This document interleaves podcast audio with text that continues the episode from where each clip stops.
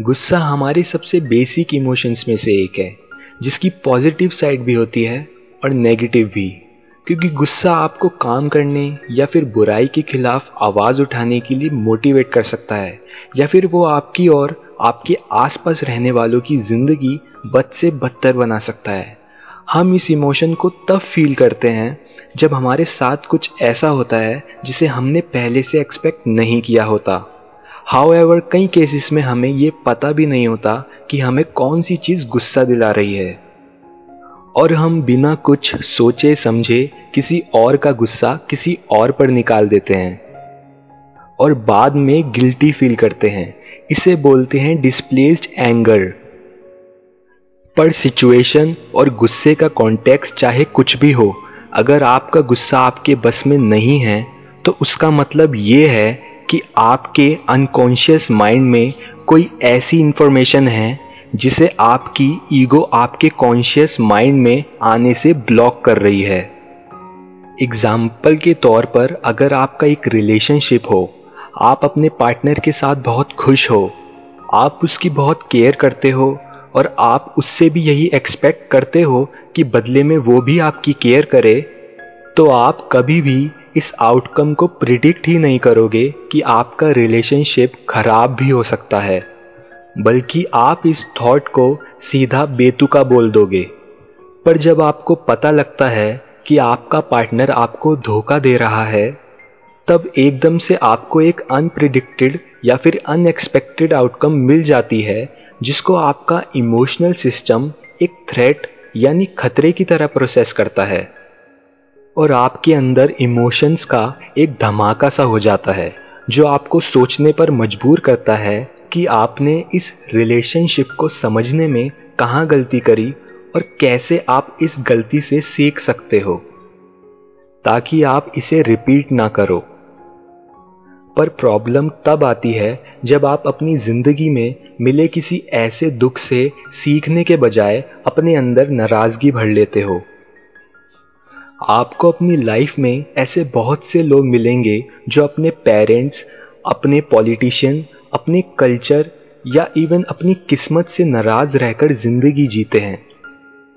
और ये चीज़ उन्हें काफ़ी गुस्सेल बनाकर रखती है। हाउएवर ज़्यादातर लोग ये फैक्ट नहीं समझ पाते कि गुस्सा एक सेकेंडरी इमोशन है। और अगर हम इस गुस्से की जड़ तक जाएँ तो हमें अपने सबसे प्राइमरी इमोशंस मिलते हैं, जो कि है डर या दुख। डर फ्यूचर की चिंता से रिलेटेड होता है और दुख पास्ट में हुए नुकसान या निराशा से। और जितना आप अपने डर या दुख को एक्सेप्ट नहीं करते हो, उन्हें अपनी कॉन्शियस थिंकिंग का पार्ट नहीं बनाते हो, उतना ही आप उन्हें गुस्से के रूप में एक्सप्रेस करने लगते हो।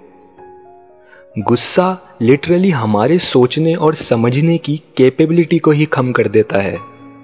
इससे हमें ये समझ आता है कि जो इंसान हमेशा गुस्से में रहता है, उसे ये मालूम भी नहीं है कि वो अपने सोचने की शक्ति भी दिन पर दिन खत्म करता जा रहा है। गुस्से से डील करने का सही और हेल्दी तरीका होता है, उसे अपनी कॉन्शियस पर्सनैलिटी का पार्ट बनाना, ताकि आप उसे कॉन्शियसली कंट्रोल कर सको। ना कि वो आपको। अब मैं आपको बताता हूँ कि कैसे आप अपनी डार्क साइड को फेस करके अपने गुस्से को कंट्रोल कर सकते हो इन दो एक्सरसाइज की हेल्प से।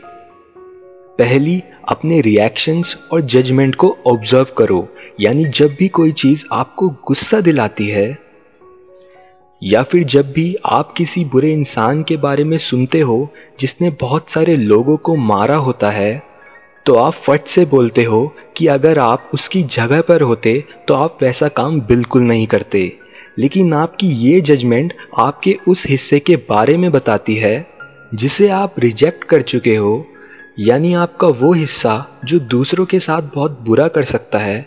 सो जब भी आपको अंदर किसी चीज़ के लिए गुस्सा या जजमेंट आए तो उसे ऑब्ज़र्व करो। सोचो कि वो चीज़ आपको इतनी तकलीफ़ क्यों दे रही है, और ये एक्सेप्ट करो कि जिस क्वालिटी को आप दूसरों में रिजेक्ट कर रहे हो, वो आपके अंदर भी है। अगर मैं फिर वही एग्ज़ाम्पल बताऊँ तो अगर आपका पार्टनर आप पर चीट करता है और महीनों बाद भी आप उसी चीज़ की वजह से गुस्सा या नाराज़ हो तो अपने आप से ये मत बोलो कि ऐसा कैसे हो गया, बल्कि आप खुद के अंदर मौजूद उस बुरी साइड को ढूंढो और समझो कि अगर आप उनकी जगह पर, उनके सेम सर्कमस्टेंसेस में होते तो आप भी चीट करते।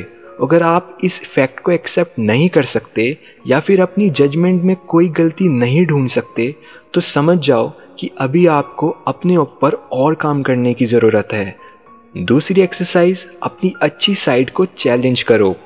हमारे में से ज़्यादातर लोग अपने आप को अच्छा इंसान मानते हैं, पर यह सिर्फ़ हमारी एक साइड होती है। और दूसरी साइड वो होती है जो हमसे बुरा काम करवा सकती है। हम सोचते हैं कि हम कुछ बुरा कर ही नहीं सकते, जिसकी वजह से हम अपनी पर्सनैलिटी के डीप पार्ट्स को रिजेक्ट कर देते हैं। और हमें वो पार्ट्स दुनिया में दिखेंगे, ये कभी एक्सपेक्ट ही नहीं करते, जिसकी वजह से हमारी एक्सपेक्टेशन टूटने पर हमें गुस्सा आता है। तो अपने आप से पूछना चालू करो कि आपके अंदर कौन कौन सी अच्छी क्वालिटीज़ हैं और उसके बाद उस लिस्ट में हर क्वालिटी का अपोजिट लिखो और अपने आप को उस अपोजिट क्वालिटी के साथ आइडेंटिफाई करने की कोशिश करो। जैसे अगर आप बोलते हो कि मैं तो लाइफ को बहुत मज़ाक में लेता हूँ तो इसका मतलब आपने अपने सीरियस पार्ट को अनकॉन्शियस बनाकर रिजेक्ट कर रखा है, पर ये रिजेक्टेड पार्ट भी आपके बिहेवियर को, आपकी डार्क साइड का हिस्सा बनकर आपको कंट्रोल कर रहा है। तो सही रास्ता यही होगा कि आप होल यानी कंप्लीट बनो। ताकि लोग कुछ भी करें, या फिर आपके साथ कुछ भी हो, आपका गुस्सा हमेशा आपके कंट्रोल में रहेगा। तो पॉडकास्ट में इतना ही एंड में मैं इतना ही कहूँगा कि रिलेशनशिप्स हो, या हमारी स्टूडेंट लाइफ करियर लाइफ गुस्सा एंगर सब चीज़ों को ख़त्म कर देता है। तो अगर आप गुस्सा करते हैं तो करने से पहले उसका एंड ज़रूर याद कर लेना। कि कितने सारे अच्छे रिलेशंस हम इस गुस्से की वजह से ख़त्म कर लेते हैं। और रही लव रिलेशनशिप की बात तो आप जिससे प्यार करते हैं, आप उसकी इंसल्ट या गुस्सा कर ही नहीं सकते। मैं इस चीज़ पर बिल्कुल विश्वास नहीं करता कि झगड़े तो होते हैं रिलेशनशिप में। ये प्यार है ही नहीं। प्यार में तो आप सामने वाले को सजो के रखते हैं, दुनिया से बचा कर रखते हैं। उसको सब कुछ वो देते हैं, जितना वो चाहता है। अपनी हैसियत से बढ़कर देते हैं। ये होता है प्यार।